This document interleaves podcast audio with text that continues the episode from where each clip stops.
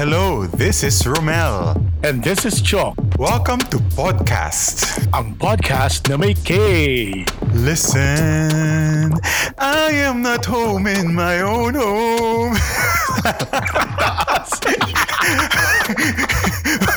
Kailangan ko talagang ihugot yung Sir Chok para magkaroon talaga ng, ng pinagdaraanan yata sa loob ng tiyan ko. Kailangan, That is setting the mood already kung Yes. ano pag-uusapan natin. Welcome to podcast, ang podcast na may K. Mga kaibigan, Tama, and hello thank you very much sa mga talagang nag-react at nakikinig sa ating mga previous episodes. Sobrang maraming salamat po sa inyong mga napaka-positive na reaction. Di ba, Sir Chok? Correct, correct. And actually, natuwa ako kasi nakadalawang episodes na tayo. Mm-hmm. Yung unang pinag-usapan natin, syempre, this is a homecoming series, ang ating first season. Again, we're claiming it, season 1. So, ibig sabihin, Yes. may season 2. Ganun tayo Unang ka-positive. episode, pinag-usapan natin, correct, ang pinag-usapan natin ang usapang reunion at kung bakit ayaw kong bumalik. Diba? Tama, Isa yan sa oo. pinakamagandang panimula natin ngayong Oo, ano, kasi ngayong talagang- podcast na ito. At Hindi ba? marami nag-react dyan kasi talaga namang marami nakaka-relate sa katotohanan na yes, nakaka-excite pumunta sa mga reunions pero marami ring mga hesitant, marami ring mga na-insecure kaya ayaw nilang umattend sa mga reunions and napakagandang pag-usapan yun ng ating Oo. first episode, Sir Chok. Di ba? Mm-mm. At sa mga nakikinig na mga estudyante sa atin, patapos na yung school year, Romel. And I'm pretty sure yung mga graduating students, they are looking forward sa una nilang reunion. So, titingnan natin kung ano magiging kwento nila. Ma-excite ba sila sa reunion nila na una or magkakaroon sila ng traumatic experience sa una nilang reunion? Hindi At natin pwede nilang alam, ikwento diba? yan sa atin, sir, pagdating ng araw. They can post it on Twitter or on IG or on Facebook just by using our hashtag. After listening to our episode 1, tas meron sila mga reunion experience, pwede nyo pong i-share po sa amin yan, di ba? Para Yes, masaya. ating official hashtag is um, podcast, use podcast na may K, Na may ha, letter K. K, hindi po C. Oo, Yan. tama, So, oo. and kung After- bukod sa, sa Yes. hashtag naman po masusundan namin, syempre, you can also follow us on our social media accounts. Meron kaming Instagram and Twitter. For Romel, it's For Twitter, uh, at Romel Bautista. For Instagram, Romel underscore Bautista. And for Sir Chok? At sa akin naman po, for both Instagram and Twitter, it's Chalk Talks. Ayan po. Tama. So May aside from the Hayaan lang natin ang mga narinig natin sa mga paligid-ligid. Ganun po tayo ka-live. akala ko, akala ko meron ng ano, homecoming. Meron Ayan. O, meron po mga nangyayari mga construction sa paligid ng France. So, pag, pagpasinahan nyo na, pagpasensyahan nyo na po. Hani, walang crowd control. Ang ano hirap. katok sa ano sa French? Ha? Ano ang katok sa French? Frap. Katok. Frap. Di ba? Para ka lang uminom ng kape, frap. Oo. Kasi pag frappe, Ah. oo, pag frap. Di ko Ah, alam bakit, bakit oo. frap sa kape. Ang, kaya madaling maalala pagkato kasi frap a la porte, knock on my door, ganon. Frap. Frap. O, di Oh, knock ba? on my door. Parang ano, kape it. lang, frap, ganon. At sir, syempre, after ng Speaking of... After ng episode 1, nagkaroon tayo ng episode 2 kung saan pinag-usapan naman natin ang paghahanap sa nawawala nating self. Yan, medyo naging mabigat pero very heartfelt ang ating episode 2 kasi uh, Oo, it's ang dami ko about... naging mga yeah, reflections yeah, yeah, noon yeah, talaga. yeah. Talagang sabi ko, oh Lord, ganun nga talaga. No? May mga pagkakataon na talagang hanapin mo din yung sarili mo. And paano nga ba mag-homecoming sa sarili? Oo, No, paano oo. ka babalik sa dating ikaw or sa original na ikaw na minsan nakakalimutan natin because we always want to be somebody else. No? Lalo na sa Yes. harap ng ibang tao. Di ba Yes, parang ganyan. mm. Oh, kaya sa mga nakikinig po sa amin, if you're enjoying our past two episodes, I'm pretty sure that you will enjoy the third episode Yun and that nga. is Homecoming to fam- Family. Kaya nga kumakanta si Romel ng Listen. I am not home in my... Inulit ko pa rin, di ba? Wala lang. Gusto gusto kong kumanta. Sobrang miss na miss ko mag-video okay? kasi hindi yan uso sa France. Sa talagang pag kumakanta. Ah, talaga ba? Wala. Kahit nga sa mga mall, walang video kaya. walang gano'n. so paano, paano naman. anong social life? Ayan na naman yung umuugong. Keso, keso, wine, wine, ganyan. Ganyan, ganyan. Pag, pag celebrations, pag feast days, pag mga ganyan, kakain ng matagal, kwentuhan ng matagal, aperitif, ganun, chikahan, ganyan, inom-inom, wine-wine, cheese-cheese. Oh. Minsan pag lunch, pag may bisita, it, it will take two to three hours. Just sit, seated on the table. Walang, ano, ng video kit, tsaka walang, ano, walang, walang paper dance. paper, walang, walang bring me. Walang bring me. At saka walang paraffol ng ano, mga timba at arinola at mga microwave. Walang gano'n. So, yun ang ata pag-uusapan natin yan, di ba? Kasi nga wala yan dito. Oo. Ganon. So, yun nga. Kaya sa, miss na miss mo na talaga, Oo. Romel. So, kaya, kaya pala naman ang ng episode natin yan. yan is Homecoming to Family. Mm. Tsaka siya, di ba, Sabi very, nga, it's very very Filipino. Filipino. Kasi ako, I would I would look forward sa mga films, sa mga Filipino films, even sa mga commercials, parang ang daming ganong tema na yung uuwi yung nag-aaral sa Maynila, uuwi sa probinsya, o yung mga uh, OFWs na sa airport. Laging may mga ganong eksena sa mga pelikula natin, teleserye o commercial. Maybe because it's very relatable, Sir Chok, di ba? Yung homecoming pa lang Correct, experience. Yeah. It's such a Filipino thing. The experience of homecoming to family. Ako, I like that image. That's so Correct. beautiful. So beautiful. Sir Chok. Sa akin din ganun, no? Actually, pero ito, um, outside the Philippines, in the US, usong-uso yung mga homecoming ng mga sundalo. Mm. Yung sinasurprise nila yung anak Yeah. nila sa school, Yeah. Mm. or sa bahay, or sa restaurant. At talagang, kahit maikli lang yung mga video na yun, talagang kumukurot. Hindi naman ako Kurot. anak ng sundalo. Wala naman akong kamag-anak ng sundalo. Pero Oo. bakit nararamdaman ko siya lagi? And that's Mm-mm. because it's it's very human to, no? Namimiss natin yung pagkakahiwalay sa isa't isa. Tama. Tapos yung pag Mm. nagkita kayo after a very long time, nung huling umuwi ka dito, isa yun sa mga pinakamagandang siguro homecoming experience, hindi ba? Pero in your case ba, Romel, dun sa sa pag-uwi mo dito sa Pilipinas, ano yung pinaka namimiss mo talaga? Ang dami. In terms of, of course, homecoming sa family. Doon tayo siguro Oo, mag-focus. oo. Paano ba? Kasi ako rin naman, even before I came to France, I also left, I also live na rin far from family. Pero syempre, sa Pilipinas, yung mga first years of formation ko, sa Katipunan lang, sa Antipolo lang, so may mga Sundays that I could get home. Ako, simple lang yung mga namimiss ko. It's more of those times na kumakain together, or manonood ng sine together, or minsan may mga times na, ako sir, I must, I must, I, as, I- as I was telling in the last episode, nung may mga parts ng buhay ng pamilya namin, hindi kami close, di ba? Kasi parang may ganun ding Yeah. part. Pero nung later on, sobrang simple lang namin, papadeliver sa bahay, manonood ng TV sa bahay, kakain ng popcorn, yung ganun. Those things that I I miss and uh, I, I treasured kasi I'm grateful pa rin kasi kahit na wala akong ganun experience ngayon, I used to have that. Nadala ko siya sa sa heart ko. So, yun. So, nakakamiss yung mga family bondings na na we spend together. Correct. Yeah. Nakakamiss Oo, talaga. oo, oo, oo. Mm. Sa akin, ako, namimiss ko din yung mga ganyan kasi alam mo naman, dito sa Cavite na kami ni Princess Mm. and I don't get to see my relatives especially now during the the pandemic. Actually, from last year, talagang hindi ko nakikita yung mga kamag-anak ko na pinupuntahan ko usually pag may okasyon. Mm. Pero sa mga listeners natin siguro at sa atin din in our own I mean from our own experience, may mga instances din na we don't feel like coming home or to our own Oo, home. oo, oo, oo. Kaya nga kina napapakanta ka kanina, no? Bakit nga Hindi ba ko na ulitin. Tingin mo? Kasi nga, yun nga ang sabi ni Ika nga ni Beyonce. Title nga ng episode natin, Ika nga ni Beyonce, I am not home in my own home. And uh, maganda pag-usapan kasi lagi meron tayong parang mentality or idea na ah, lahat ng Pilipino family-oriented. Which is true, we are family-oriented. Mm-hmm. Um, in France, uh, people would say, French people will kill for love. Yan. Kasi parang they're very passionate people. And whenever they tell that to me, I Mm-hmm. tell them in, in, in return that Filipinos, we will kill for family. Kasi parang kung titignan ko, kung meron talaga tayo number one value as Filipinos, sir, talagang family eh, di ba? Matindi yung family values natin. Oo. Oo. Mm. Kasi hindi lang hindi lang yung pamilya na immediate family na kadugo mo, Oo. kundi lahat ng nagiging kaibigan mo, nagiging kasama mo ng mas matagal ay tinuturing mong pamilya. Ganun kalalim Oo. yung kahulugan ng pamilya sa atin. Pero yun nga, bakit, kaya tila Oo, may balik mga tayo tao doon. na Mm. Oo, ganun. Bakit kaya yung iba ayaw umuwi sa sarili ng mga pamamahay? Ako talaga meron ako mga gantong klaseng mga Mm. nung yung mga younger years ko, I've been telling this to you na nung time na rebelde pa ako sa bahay, may mga pagkakataon na ayoko talagang umuwi. Oo. No, I find uh, parang I find it hard to go home.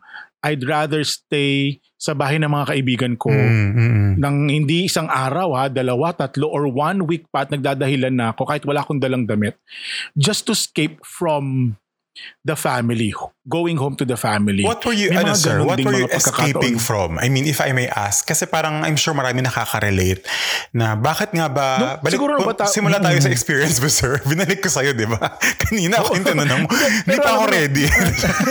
Ikaw muna. Hindi kasi nung, nung bata-bata pa ako, hindi ko Mm. alam talaga bakit bakit parang pasong-paso ako sa idea ng mga demands ng tatay ko sa akin. Aha, aha. That I have Mm. to do to do better every day. Parang kailangan ang dating sa akin lagi, kailangan kong patunayan sa kanya na matino akong anak. Mm, mm, mm. Yung parang I I don't know my sister will be listening after, you know, Mm. siguro mapapakinggan niya to pero I think she will agree with me na sa family namin dahil dalawa lang kami magkapatid parang laging merong point of comparison that my sister is performing well in school and I'm not no my sister would go Oo. home with medals for academics ako may dala akong medal for kanta sayaw acting ganun. Parang medyo relate ka pala kay ano sa kwento ni ni Bobby sir at saka ni Sorry ni, na, ano ma, sorry ma. Oh, Pero bakit parang kasalanan Ayan, ko? isang example yan ng homecoming, Romel, di ba? Oo, di ba? na, na uh, very classic talaga. Oo, yung, ay, Mm, yun mabalik, nga. mapag-usapan natin ng konti yun, yung, I'm sure marami nakanood ng pelikula yun, Four Sisters in a Wedding, di ba? It's, it started with the homecoming of the sisters to the house after Correct. a long time. And the fact that uh, Tony, the character of Tony, she had to lie to her own family because basically she was not at home in her own home because she felt that she would be judged, she would be not accepted. And I think many people, uh, kaya sobrang sumikat yung film na yun because many people were able to relate to the fact that, yun nga kasi parang I, I needed to be someone else in the family. Maraming ganun, sir. Ah, na parang, ah, sorry sir, ah, ma- ma- mat- matuloy ko na, no? Na Yun, naintindihan kita. Tama, tama, tama. ah, because it's either yun nga, you were saying that the family has too much expectations to to their children, parang they had to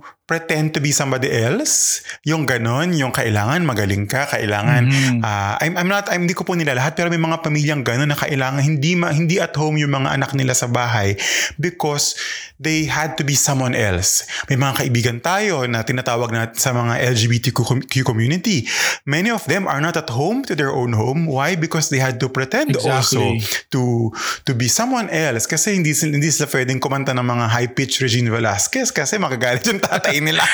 yung mga Correct, ganon. correct. Yung ang daming Baka parang, instances. kung titignan yeah. mo yung pamilya, Romel, parang Mm. ang daming mga mga pagkakataon nga na sa pamilya, lalo na sa mga magkakapatid, makikita mo talaga na parang there is a competition for some reason na hindi naman talaga dapat pero nangyayari yun Mm. dahil siguro sa sa klase nung nung pamilya na meron din tayo dahil sobrang sobra-sobra yung pagmamahal natin sa pamilya natin katulad ng binanggit mo kanina marami sa atin ang sumusobra din yung yung paraan ng pagpapakita ng pagmamahal to the point of yun nga Oo. no pagkakaroon ng sobrang demand sa mga anak at yung mga anak yung pa- ah, pagkakaroon ng parang desire na ma-please yung kanyang mga magulang palagi Oo. oo. Parang ganun. Hindi siya nagiging healthy at nagiging parang I don't know, no, parang doon sa pelikulang binabanggit natin, total, uh, may four sisters before the wedding. Yan, napanood na rin natin. Napanood Ah. siguro sa Netflix ng Oo, iba. oo, oo. Pero kung babalikan natin yung unang pelikula nito, parang sa kanila, parang buo naman yung pamilya nila kung tutusin. Eh. Yeah. Kaya lang pag nagsasama-sama sila, parang napapaso sila sa isa't isa. Mm, Yung magkatinginan, magkasalubungan, nag-aaway si Angel at si Bea. Yung parang gano'n. Kasi Mm. may mga unresolved problems. And I think yung mga unresolved problems or issues na ito, yung dahilan kung bakit may mga taong ayaw umuwi or they don't feel home in their own home. Yeah, yeah. And kaya nga, aside from that, they're also not given the freedom or the liberty to express themselves freely sa family. Yun. Ako, sir, ang personal Mm, experience ko naman mm. dyan is that when I was in the Philippines, I would do youth ministry sa simbahan. Marami mga youth, ganyan, na parang minsan, kami nag-remind na sa mga kabataan na, Uy, uuwi kayo ha, kasi baka mamaya. I mean, the parish priest, and ako rin nag-remind sa mga members ng youth na, hindi pwedeng lagi tayo nasa simbahan, hindi tayo pwedeng lagi nasa mga activities natin kasi, first and foremost, mga anak kayo ng mga magulang nyo. And for them, they would tell me, Mm. for example, that they are happier, unfortunately, they are happier with the barkada, they're happier with sa simbahan, or kahit nung college ako sa student council, sa mga sa mga orgs, parang people will say, parang mas masaya dito kasi I can express freely myself. And I think it's it gives us, it should give us the opportunity to ask ourselves, bakit ganun? I think it's a problem. It's something that we need to address. Kung bakit yung mga tao, yung mga bata, for example, hindi nila ma-express ng buo at ng malaya yung sarili nila sa sarili nilang pamamahay. Kaya naman, I am not home in my own home. yung ganun. Actually, totoo Oo. yan. kasi going back, going back dun sa experience ng maraming mga kabataan ngayon at kahit nung mga panahon ko pa, Romel, talagang laging nakikita natin yung, yung malayang pag express ng sarili when we go to our friends or sa bahay ng ibang mga tao. Mm. No? Like, um, meron ako mga kaibigan na sobra yung pagmamahal nila sa organization to the point na doon na nga talaga sila lagi pumupunta. And tama ka. Oo. Sinasabi ng mga matatanda na, you go home. Nandun yung nanay nyo, nandun yung tatay nyo, magpaalam kayo. Oo. Sabihin nyo anong ginagawa nyo outside kung bakit kayo dapat payagan halimbawa. Pero hindi la- mas pinipili lang magsinungaling dahil laging ang unang nasa isip nila is hindi papayag ang nanay ko, ang tatay ko. Hindi susuportahan yung gusto ko at hindi susuportahan kung ano yung gusto kong maging. Tama. Laging ganun. Mm-mm. Bakit And- kaya ganun? Bakit kaya ganun? Kaya nga Napapaisip sir, tuloy ako, napapaisip. I'm di sure marami kang experience sa teacher kasi um, ngayon hindi na ganun pero I'm sure my sister also, dahil napag-usapan natin yung sister mo, I will also talk about my sister who before, ngayon medyo hindi na, pero before talagang very quiet yan sa bahay yung sister ko.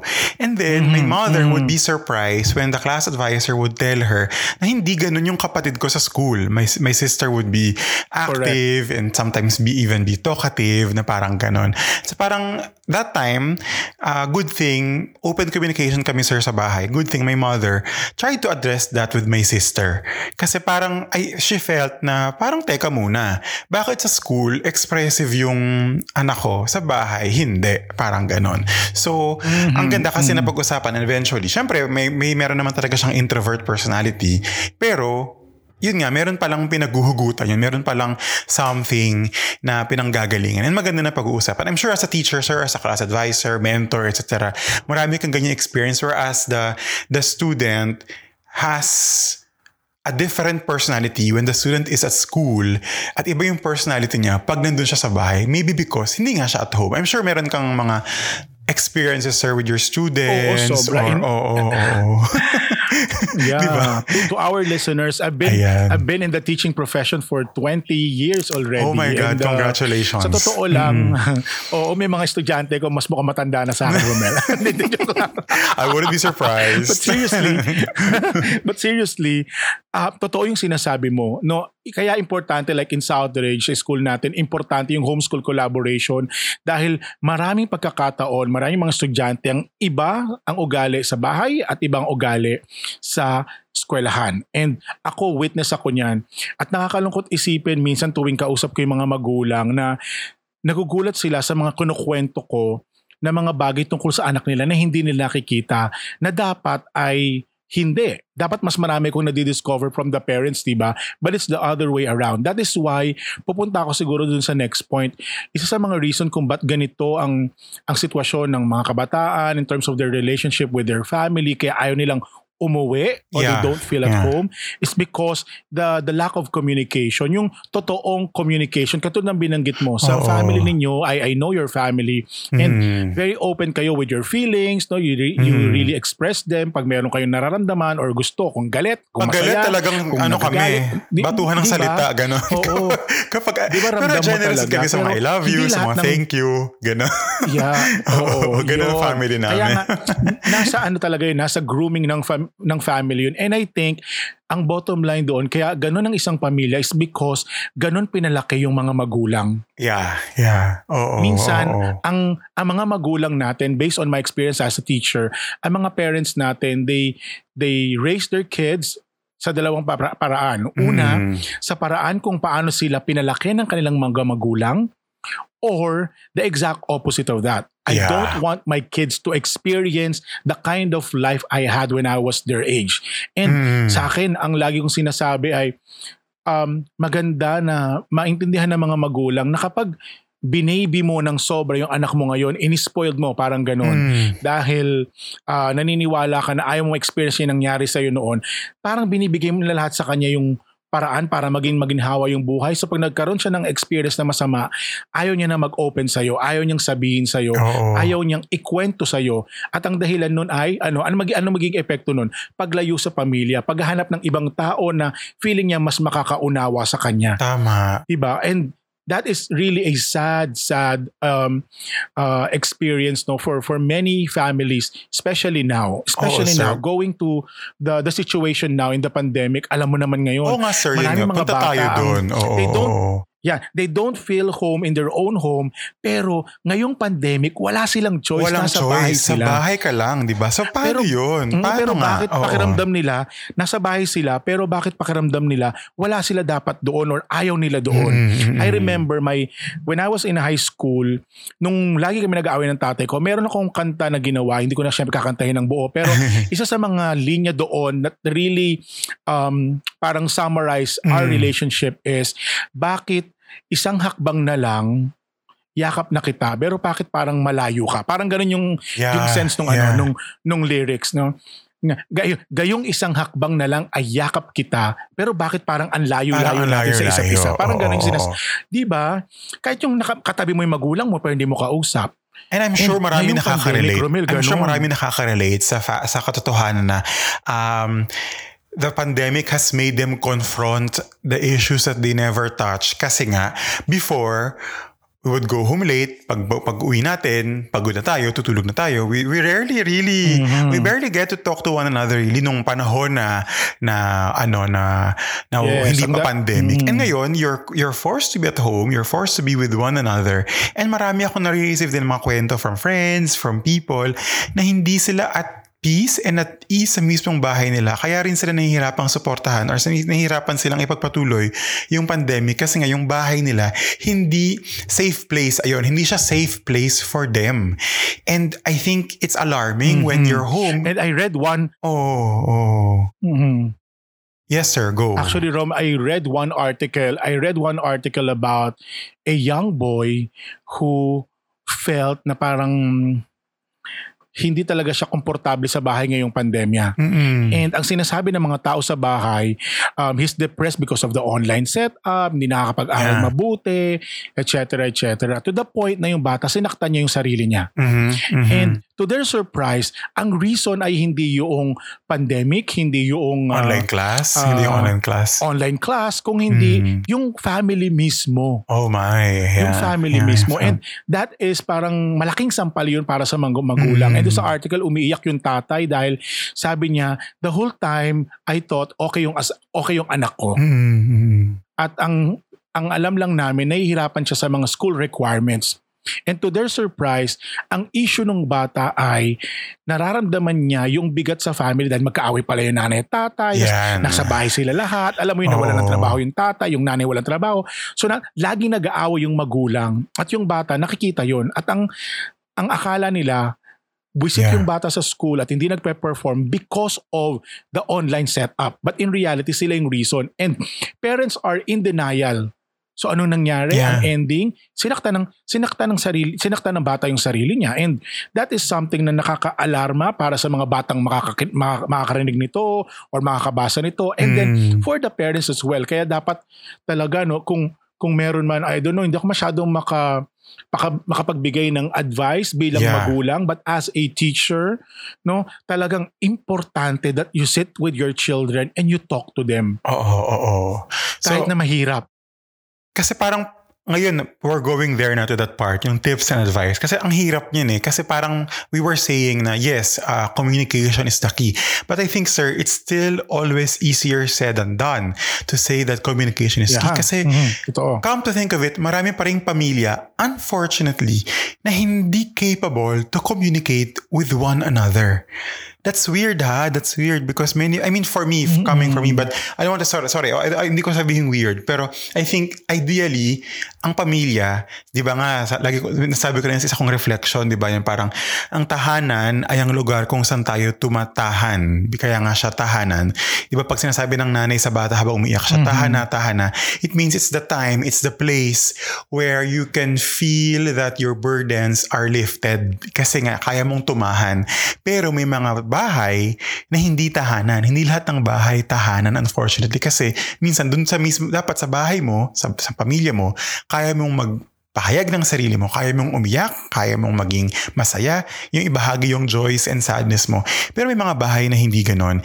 And uh, I think ako wala rin naman ako sa tamang posisyon para magbigay ng payo sa mga magulang kasi hindi rin naman ako ah, ah, magulang myself. Hindi rin naman ako tumitira na with my family myself. So, ah, pero ang panghuhugutan ko lang dyan, sir, yung sarili kong experience with my own family. Yun, na parang Mm, I think it's more, it's very important to be sensitive and to acknowledge kapag mayroon ng problema. Kasi minsan, kagaya ng sinabi mo kanina, minsan tayo yung huling tumatanggap na mayroong problema. We are in denial. Eh, Kasi alam mo, hindi ko alam kung nasa Filipino fiber ba yun na we only talk about the positive. We, we, we try to avoid to discuss the problem. We try to avoid to discuss the, the another Star Cinema movie. Kasi nung Holy Week, nanood ako, ng- nanood ako ng mga old movies ng Star Cinema. At yung classic Claudine And Vilma. ano napansin mo, di ba Di ba ganun yung classic Claudine Vilma na Ang anak? lalalim nung ano kasi parang hindi hindi na pag-uusapan yung problema. Oo, yung sabi, dun sa, dun sa movie sir ni, ng anak, hindi ko yung napansin dati, pero sinabi ni, ni Vilma Santos dun kay, kay Carla, susulat ka lang ng maganda, huwag kang susulat sa akin ng pangit. And then later on, when she became Claudine Barreto na nagrebelde, etc. Di ba? Eh di ba, nagrebelde na, nagpalaglag ng bata, etc. Ganon, ganon. Sabi ni Vilma, bakit di mo sinabi sa akin? Sabi ni Claudine sa kanya, kasi ang sabi mo, ang isulat ko lang yung magandang balita. I should not tell you the, the ma- masamang balita. So, meron tayong ganong tendency na wag pag-usapan kung ano yung pangat. I think, and, and, and I think it's an invitation for parents and for children to create a culture of open communication at home. Ang daling sabihin, pero I think it's really a lot of hard work that you need to to do that. Hindi madali po yan, hindi po yan overnight. Pero kapag pagdidesisyonan nyo bilang pamilya, um, mas magiging maganda yung resulta nito sa buong pamilya po ninyo na magkaroon talaga ng open communication, no judgment. Kasi imagine mo, ah, sobrang dami ng panghusga at pangbabashing ng mundo outside the family.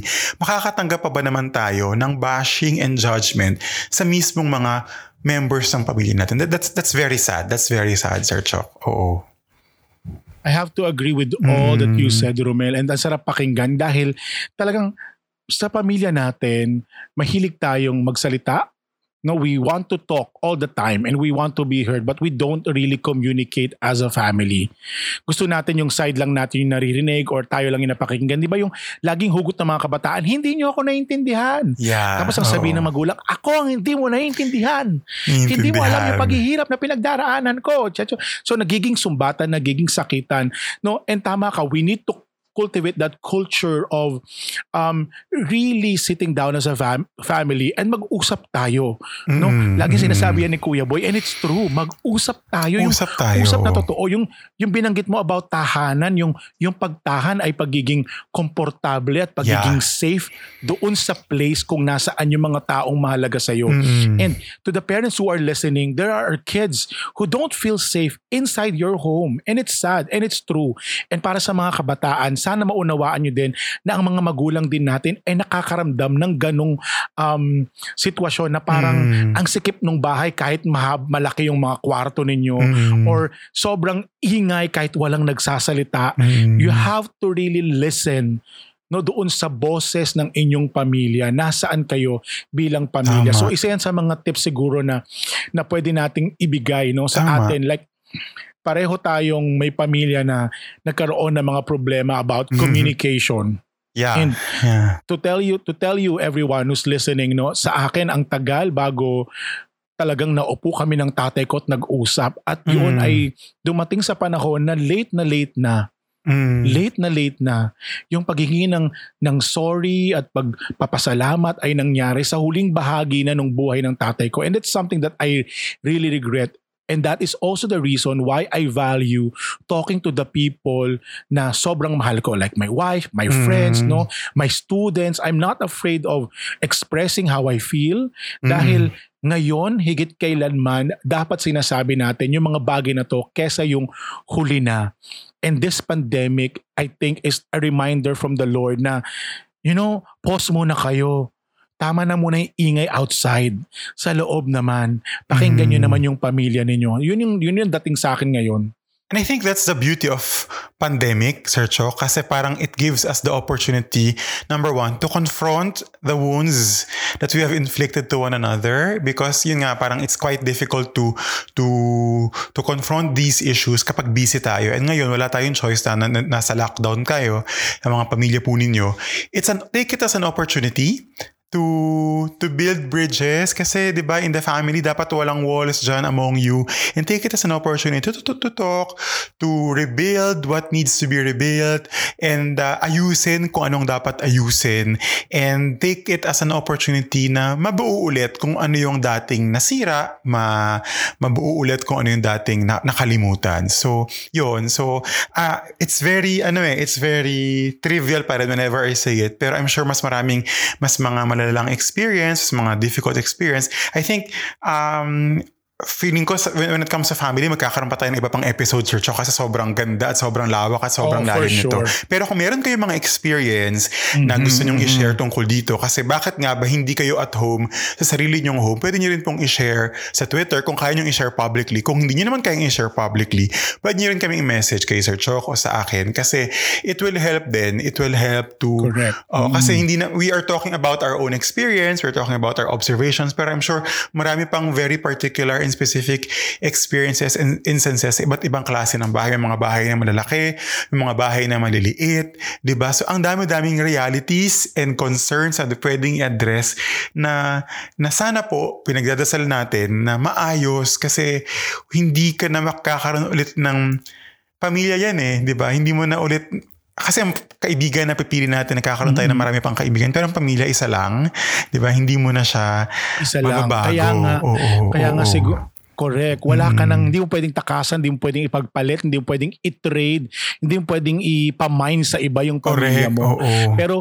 binabanggit namin dito that you have to communicate with your family, but you have to remember also that it is going to be, you know, a slow process. Hindi Mm-mm. siya madali, hindi siya magaan dalhin, but you have to start somewhere. Tama. And you have to start now. I think now is the time to to do that. Hindi hindi Mm. bukas, hindi mamaya, ano? Kung may pagkakataon kayo mag-start ng uh, conversation sa pamilya, simulan nyo na ngayon. And I think yun yung uh, I want to end this uh, podcast on that note na yeah. Um, we are encouraging you to communicate just like what we're doing here in this podcast. This is a place to for us to communicate with you and sana nga sabi nga ni Romel, you follow us on our social media para po makapag-usap din tayo at may share ninyo ang inyong mga experiences and if you're comfortable, no, pwede pong maging bahagi ng mga susunod nating mga episodes. Kaya dahil yung ating experience ang talagang best teacher eh para sa Tama. atin, sa sarili Mhm. natin at sa mga taong makakaalam ng ating mga kwento. So, oh, so Romel, eto na nga. Eto na nga. Ang sarap sa Parang ano, gusto let's ko try mag... Ah, parang gusto kong gumanon. Kasi parang Oo ang hearty, ang hearty nung anong heartfelt nung ating episode na naman na ito, Sir Kasi nga- Chok. Oo. Kasi nga pamilya talaga. Pamilya eh, And, oo, uh, oo, oo. Sigurado ko ang dami-daming makaka-relate at pag madaming nakarelate, ibig sabihin madaming makikinig, madaming mag-share ng podcast na ito. Tama. So if you're listening oo. to Spotify, of course, you have to share this podcast to your family and friends and malay ninyo kami yung maging daan doon sa pagsimula ng inyong pag-uusap. Diba? Pa, pa, i, ano nyo, pa, i-play nyo sa bahay sa malakas gamit ang inyong Oo. mga speakers, ganun. Ay, Speaker kayo, ganun. podcast, ganun. Oo, dapat na rin, habang, habang nagpapapedicure kayo, pedicure. Oo, ko- diba? Ganyan. Pakinggan nyo kami guys. Habang kumakain kayo Oo, ng yung mga pandesal at kung ano-ano pa. Yan. So, Sir Chok, enjoy nyo yan. let's Actually, wrap it up. Sobrang Ayan, sige, na-enjoy ko tong podcast yes. na to. Oo, oo, oo. Ang saya. na-enjoy ko tong podcast na to. This is just the third of the many episodes that we will be doing. And uh, yun na nga, tapusin na nga natin to Oo para oo. maka-move on tayo sa susunod pa nating Oo, diba? episode. dahil Medyo magaan next time. Medyo magaan yung next time. Hindi Oo. naman tayo masyadong ano. Bago natin sabihin kung Bago ano yung yun, oo. topic natin for next Correct. episode, tanungin na natin ang isa't isa. Romel, ano Mm. ang K mo sa podcast na ito? Ano ang kaalaman or karunungan ang pwede mong maibahagi? Ako ka, Anong K, Romel? kaka-heartbreak. Alam mo, pag ikaw, alam mo kapag hindi, um, I- how do I say that? Kahit na marami kang tagumpay sa buhay, kahit marami kang pera, kahit gano'n ka kasikat, kung hindi ka tanggap at hindi ka at home sa pamilya mo, it would be difficult to find happiness. Pero kapag hindi ka masyadong mayaman, hindi ka naman masyadong sikat, etc. Pero alam mo sa sarili mo na at home ka sa pamilya mo, mahal mo sila at mahal yung isa't isa, parang buo ka na. And I really hope and pray sa mga tao ngayon, marami nakikinig na uh, hindi kayo at home sa mga sarili nyong mga home, uh, huwag kayo mawawala ng pag-asa.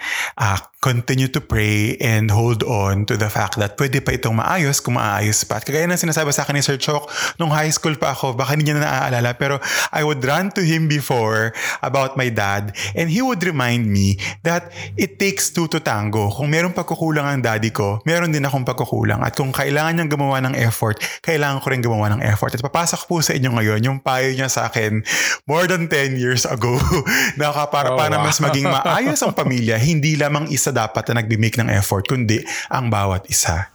Ganon. Sir Chok, I ikaw. agree. Anong kay mo? pa talaga. Kasi of alam course, mo, tumatak sa akin kaya yun. Ko nata- kaya ko natandaan yung sinabi mong payo ko sa'yo many years ago dahil yan din yung same payo na tanggap ko from my teacher mm. na lagi kong sinasabihan about my relationship with my father and nakakatuwa na maalala yun. And sa akin siguro ang kay ko yeah. ngayong gabing ito or ngayong araw na to para sa podcast na ito ay kakaiyak. Kakaiyak ng dalawang side, no? Mm. Nakakaiyak na malungkot dahil hindi um, natin maikakatwa na may mga tao na nasa loob ng bahay ngayong pandemic pero they don't feel at home because of uh, the problems that they have inside their homes. Yeah. At kakaiyak dahil nakakatuwa yung alam mo parang nakakaiyak ka da, na, naiyak ka dahil masaya ka na napag-uusapan natin to ngayon and we mm. are giving a voice to the to that kid no in school mm-hmm. na nakakaranas nito or sa taong nagko-commute ngayon at nakikinig sa atin or yung nasa opisina na ayaw mm. umuwi at gusto nilang tapusin yung trabaho at maglakwatsa muna or gumawa ng ibang bagay rather than going home. At pag umuwi sa bahay, ayaw na makipag-usap. So I hope na kayong lahat ay may K din mm. na baon pagkatapos ng podcast na ito dahil napakasaya nung, nung podcast na ito talaga. Oh. And I'm oh. very, very excited sa susunod Hi. pa nating podcast. Ayan. Ito nga, muli, thank you for listening to podcast, ang podcast na may K. And on that note, let us give you uh, ano ba tawag doon? Preview hint, ng pag-uusapan yes. natin next ano. Uh, yeah, a hint ng ating uh, so, pag-uusapan kasi ang topic natin next episode, Romel. Today, it's more of the immediate family eh, 'di ba? Yung kasama mo sa bahay. Pero alam natin kagaya ng sinabi mo kanina sa intro, Sir Chok, ang Pilipino hindi lang naman tatay, nanay, kapatid. Meron tayong tito, tita, lolo, lola, pinsan, etc. etc. At yan ang pag-uusapan natin, ang mga eksena sa malaking mga family reunion. At ito iaalay natin. iaalay natin sa ating mga tita. para sa ang title ng episode Ayan. next week ay, ay next next week nga ay para sa mga tita ng family reunions. so ganun. Ayan. So sa mga tita na nakikinig, humanda na po kayo dahil ang next episode namin ay alay namin sa inyo. Yes. Oo. Pero oh, tama. So sana mahalin pa tayo ng mga so, tita natin. Pero yes, mas mamahalin nyo kami, promise. Hindi ko alam. Kailangan natin talagang ano, paghandaan yan. So yun. So uh, again, maraming maraming salamat po. I think that's all for me, sir. And uh, I would like again to thank all our listeners. Thanks for joining us here at Podcast ang podcast na may K. Hanggang sa muli mga kaibigan, maraming maraming salamat for listening to us. Thank you and God bless. Bye!